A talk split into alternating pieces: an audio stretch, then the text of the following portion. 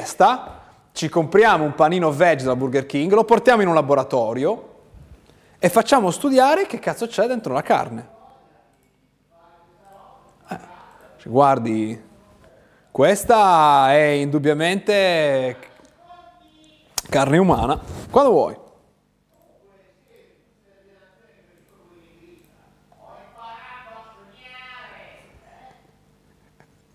Ma scusa, se c'è un fast food che fa una, uno sforzo, lo premio.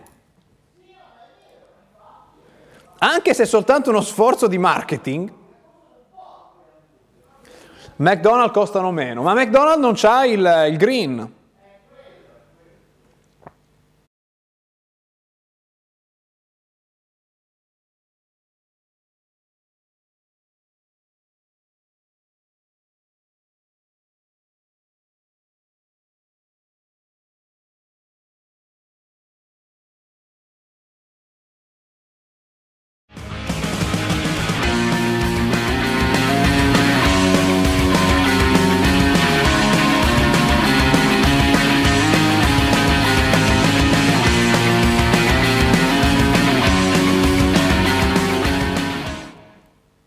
Le 12.45, buongiorno, torniamo in diretta con Aria Pulita, è stata una mattinata eh, piena di notizie, vedrete tra poco con gli ultimi aggiornamenti anche di pochi minuti fa, il primo riguarda l'allerta, la vedremo tra poco insieme, è stata prolungata, ci sono delle zone in rosso che rimangono quasi dappertutto le medesime, anzi una parte della Romagna passa in arancione, ma lo diciamo subito, continuerà a piovere anche nelle prossime ore. Poi tra poco avremo con noi il presidente di Lega Ambiente Emilia Romagna per rispondere a quelle parole eh, del eh, ministro dell'ambiente Frattin che ha parlato eh, di ambientalisti che abitano nel loft e dicono sempre di no eh, alle opere che a modo di vedere del Ministro, dovrebbero eh, arginare eh, queste eh, alluvioni. Sentiremo eh, tra poco, ma partiamo da questi aggiornamenti. Intanto l'allerta pubblicata pochi minuti fa, parliamo delle 12.21, eh, la data di questa allerta, l'orario di questa allerta, vedete rimane in rosso la Romagna, quasi tutta la Romagna e la provincia di Bologna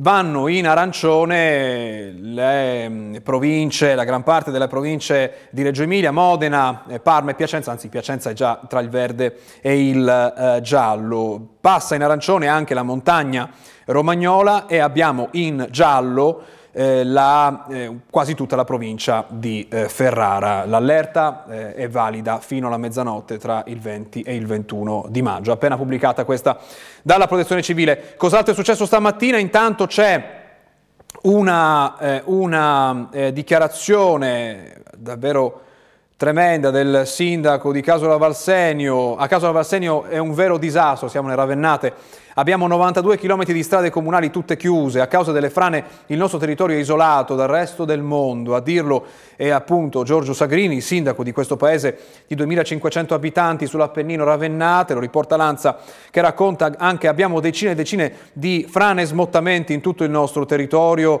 eh, abbiamo monitorato eh, queste frane grazie al drone, ci sono famiglie che sono bloccate nelle loro case fuori dal centro di Casola, altre che le hanno dovute lasciare e aziende agricole rimaste isolate. Questo il drammatico resoconto del sindaco di questa eh, comunità. È un'emergenza che è ancora eh, in corso e eh, intanto arriva la dichiarazione del ministro Fitto che ricordate, si era parlato nei giorni scorsi di utilizzare i fondi del PNRR. Cosa dice il ministro Fitto? Per risarcire l'Emilia dei danni subiti il governo interverrà con propri fondi senza far ricorso al PNRR, strumento poco adatto a far fronte a un'emergenza. Questo quanto ha precisato il Ministro degli Affari Europei, eh, Fitto, a margine della seconda edizione eh, di Verso Sud, un forum organizzato eh, in questi eh, giorni. Il tema dell'Emilia, ha detto, merita un'attenzione diretta del governo. Il PNRR ha un percorso differente. All'interno di questo PNRR ci sono risorse per il dissesto, ma non sono progetti specifici. Quindi Fitto dice interverremo, ma non useremo quei soldi eh, europei. Da ultimo, eh, sulla allerta che si estende perché eh, le precipitazioni diffuse sono previste anche per domani sull'Emilia Romagna e quindi è stata confermata l'allerta rossa dalla protezione eh, civile, un'area che va da Bologna a Rimini.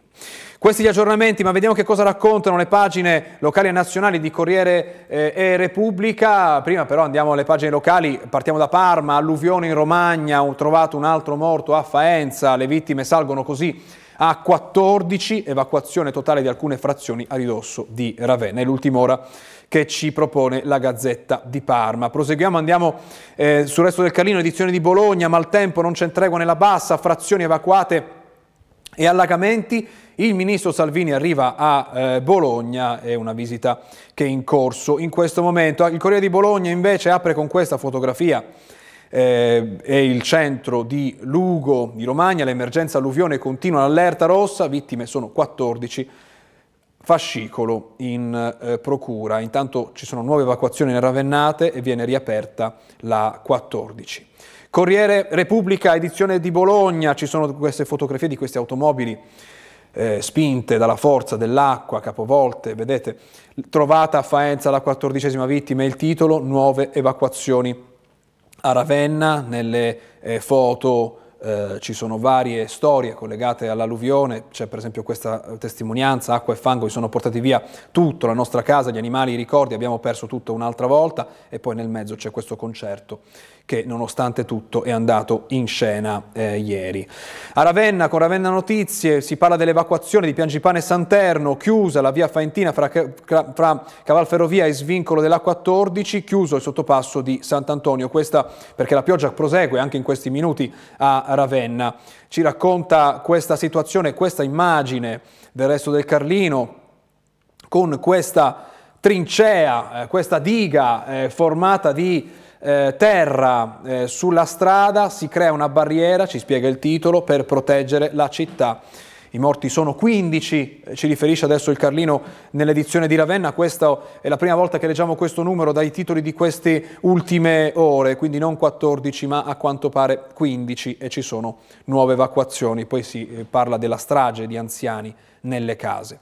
Andiamo nelle pagine nazionali, questo è il Corriere della Sera che apre con la notizia di politica, Berlusconi verso le dimissioni dall'ospedale San Raffaele dopo un ricovero di 44 giorni. E poi c'è il G7, Trudeau attacca Meloni, noi preoccupati per le posizioni dell'Italia sui diritti LGBT. Nelle foto la faccia incredula è contrariata della Premier che ha replicato seguiamo le indicazioni dei tribunali, questa è la sua eh, risposta. Eh, su Repubblica, pagina nazionale invece si apre con l'alluvione, con l'emergenza, nuove evacuazioni a Folia Ravenna, si costruiscono muri di terra per fermare l'acqua, torna la pioggia, le vittime sono 14, la Procura apre un'inchiesta. Ma ieri c'è stato un intervento del ministro eh, Fratin sulla, su quello che si poteva fare per prevenire, in particolare su quello che non si è fatto per colpa di chi per gli ambientalisti sembra dire la frase che ha utilizzato. Lo vediamo in questo titolo di domani. Le accuse paradossali del governo, disastro, colpa degli ambientalisti. E poi c'è il fatto quotidiano, disastro in Emilia Romagna. Il ministro Pichetto Fratin dice se la prende con gli ambientalisti, vivono nei loft e dicono sempre di no alle opere. Noi ne parliamo con il nostro ospite. Buongiorno, benvenuto della Pulita Davide Ferraresi, presidente di Legambiente Emilia Romagna. Buongiorno. Buongiorno a voi, grazie per l'invito. Non dico in collegamento dal suo loft perché sarebbe troppo ovvio, però lei come prende questa frase del ministro Fratin che dice che se le opere non si fanno è colpa degli ambientalisti che dicono no? No, direi che la dichiarazione è abbastanza, è abbastanza divertente perché eh, chiaramente quando gli ambientalisti dicono no c'è un motivo. Spesso il motivo per cui diciamo no perché le opere in realtà non vanno a portare un contributo positivo al territorio, ma spesso rischiano di, di danneggiarlo. Quello che abbiamo sentito dire in questi giorni è che tante opere eh, sarebbero state necessarie in realtà come associazioni ambientaliste, quindi Lega Ambiente, ma non solo, cerchiamo sempre di discriminare tra opere che sono utili per il territorio, utili a contrastare fenomeni come quello del cambiamento climatico, che sappiamo essere legato al fenomeno a cui abbiamo assistito in questi giorni, da opere che invece il territorio rischiano di, di danneggiarlo. Sappiamo che e ci sono insomma, tanti, tanti, interventi che possono avvenire su un territorio e che possono anche solo dal punto di vista idraulico non favorire delle operazioni invece di mitigazione di fenomeni come quelli a cui abbiamo assistito e che invece richiedono appunto determinate condizioni ambientali che vanno garantite per far sì che ci sia sicurezza. Ecco, ma questo intervento appunto proprio su questo tema dell'opera che si, eh, delle opere, non è stato specificato nessuna opera in particolare sulla quale si è detto di sì eh, o di no. Eh, ed è vero questo il nodo in questo momento? Sono davvero delle opere eh, che eh, potrebbero, avrebbero potuto a questo punto eh, arginare un'alluvione o è qualcos'altro che non ha funzionato in questi giorni? Ma allora, da un lato io credo che il riferimento che si sta facendo anche a livello nazionale sono dei no che le associazioni ambientaliste eh, hanno pronunciato davanti a opere che in realtà dal nostro punto di vista non, non portano un contributo ambientale reale, non erano sicuramente legate probabilmente alla situazione che si è vissuta in Romagna, ma in generale sappiamo che tante anche solo infrastrutture, pensiamo a quello che accade anche sul territorio emiliano-romagnolo dove noi siamo in prima linea eh, per contrastare ad esempio nuove opere autostradali, perché per noi sono opere che non portano un contributo positivo in generale all'ambiente, ma anche in situazioni come questo, il fatto che il territorio venga sempre più occupato da opere artificiali sicuramente non favorisce la gestione di eventi meteorologici come quelli a cui abbiamo assistito. Quindi diciamo, c'è bisogno sicuramente di capire quali sono le opere alle quali gli ambientalisti dicono no e spesso anche capire perché diciamo no, perché abbiamo per così dire le nostre ragioni e speriamo insomma e crediamo che siano sempre delle ragioni valide. E poi come dicevo appunto eh, uno dei fenomeni sui quali invece stiamo chiedendo opere assolutamente è non solo quello della sicurezza del territorio ma in generale tutto quello che attiene l'adattamento ai cambiamenti climatici, quindi il fatto che i territori riescano a gestire fenomeni di questo tipo e l'abbiamo detto anche ieri come eh, Legambiente Emilia Romagna, servono anche azioni per far sì che questi fenomeni in futuro non peggiorino e quindi ci sia una riduzione delle emissioni climalteranti che sappiamo che invece continuano a essere prodotte e al tasso a cui vengono prodotte sappiamo che produrranno eventi anche più disastrosi di quelli che abbiamo visto in questi giorni. Quindi per questo c'è bisogno sicuramente di opere, c'è bisogno sicuramente di interventi, ma devono essere interventi che vanno fatti in modo coerente con gli obiettivi che la comunità scientifica e tante istituzioni anche a livello territoriale in realtà si sono dati, ma che spesso in realtà non vediamo effettivamente realizzarsi poi nella prassi, in quello che viene effettivamente costruito. Ecco, sul cambiamento climatico però sappiamo, anzi sul riscaldamento eh, globale sappiamo, non è una battaglia che può combattere da sola l'Italia, neanche l'Europa, è una questione eh, mondiale eh, che eh, abbiamo capito dagli ultimi eh, incontri sul tema ambiente, incontri internazionali, poco si sta eh, facendo perché gli interessi sono davvero eh, diversi. Quello invece, l'elemento sul quale invece ogni paese, ogni territorio può agire è la messa in sicurezza del territorio, che tante volte è stato un tema di dibattito qui, anche qui in Emilia Romagna, quando si parlava di cementificazione o comunque della possibilità che viene lasciata di costruire eh, sul territorio. Questo è un punto eh, sul quale non siete stati ascoltati?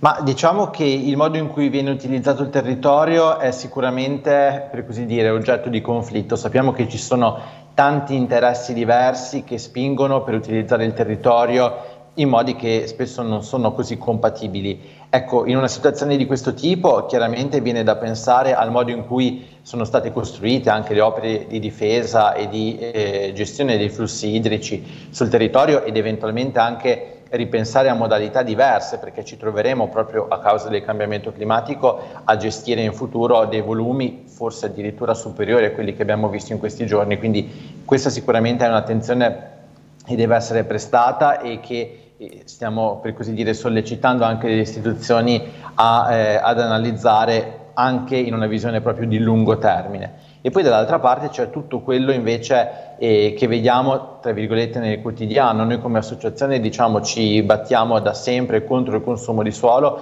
Consumo di suolo vuol dire eliminare le coperture che sono, tra virgolette, libere, cioè coperture del suolo naturale oppure anche l'utilizzo agricolo tutti gli altri usi del suolo e in particolare tutti quegli usi che implicano una impermeabilizzazione, quindi l'impossibilità del suolo poi di ricevere ad esempio le acque piovane o comunque di contribuire no, a gestire questi volumi di, di acqua che si ehm, che si scaricano a terra, ecco, tutti questi processi di riduzione della capacità del suolo di poter contribuire in questo senso sono processi che chiaramente non contribuiscono positivamente alla gestione di questi eventi. Quindi proprio la lotta al consumo di suolo è una lotta che noi stiamo facendo eh, a livello locale con tutti i circoli della Lega Ambiente e in questo senso ci sono tanti comitati di cittadini e altre associazioni che sono impegnate. Vediamo che però la sensibilità rispetto a questo problema non è ancora completa perché purtroppo ci sono ancora eh, enti locali,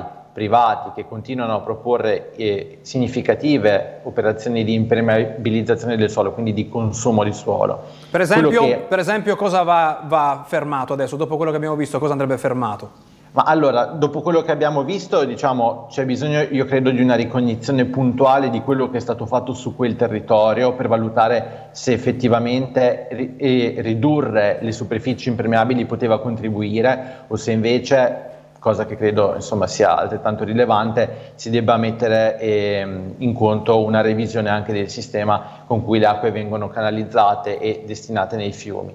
A livello generale invece quello che noi vediamo è che ci sono alcuni particolari utilizzi del suolo che eh, sono particolarmente attivi, diciamo così, uno in particolare è quello dei nuovi poli della logistica. Vediamo che in tante province del, dell'Emilia Romagna ci sono privati che cercano di realizzare nuovi poli logistici che sono diciamo, delle strutture sicuramente eh, che vanno a occupare delle superfici molto rilevanti. È un processo che sta avvenendo in una maniera purtroppo molto poco controllata da parte delle istituzioni locali, spesso si tende a dire di sì a proposte di investimenti sul territorio del proprio comune perché c'è l'idea comunque di generare un beneficio economico per il territorio, quello che noi cerchiamo sempre di mettere in luce rispetto a queste dinamiche è che si sta dicendo sì a un, un'attività eh, di tipo economico che però va poi a ridurre tutta una serie di altri benefici che la disponibilità di suolo e tutta una serie di altre situazioni che possono beneficiare il contesto chiaramente eh, avrebbero potuto eh, fornire. Penso banalmente al fatto che un polo logistico vada a impermeabilizzare il suolo che potrebbe assorbire acqua, ma in realtà c'è tutto il tema anche del contributo che il suolo può fornire ad esempio alla mitigazione delle emissioni climalteranti ospitando delle piante che possono eh, per così dire assorbire anidride carbonica oppure ci sono tutti quei insomma, processi che vanno a, a influire sulla qualità ambientale nel complesso e che chiaramente quando il suolo viene utilizzato, viene eh, impermeabilizzato o comunque viene ehm, per così dire lavorato dall'uomo, ecco, tutti questi processi naturali vanno a perdersi e quindi c'è bisogno di interventi ancora più massicci e spesso c'è anche bisogno di intervenire in emergenza come è accaduto in questo, in questo contesto. Grazie, grazie per essere con noi stamattina Daria Pulita, buona giornata, buon lavoro. Altrettanto, grazie. In chiusura ci sono alcuni aggiornamenti, il primo c'è la ministra Bernini che nel pomeriggio sarà a Forlì ehm, alle 16, la visita è legata alla grave situazione provocata dal maltempo nelle ultime eh, ore, poi punto stampa alle 17 eh, subito eh, dopo. Il, ehm, la notizia con cui abbiamo aperto e con cui concludiamo questa diretta è quella dell'allerta eh, maltempo che è stata prolungata con queste zone in rosso che rimangono quasi le medesime, in particolare la Romagna e, e tutta la provincia di eh, Bologna. Ora c'è la pubblicità, poi torniamo per parlare di salute fra poco.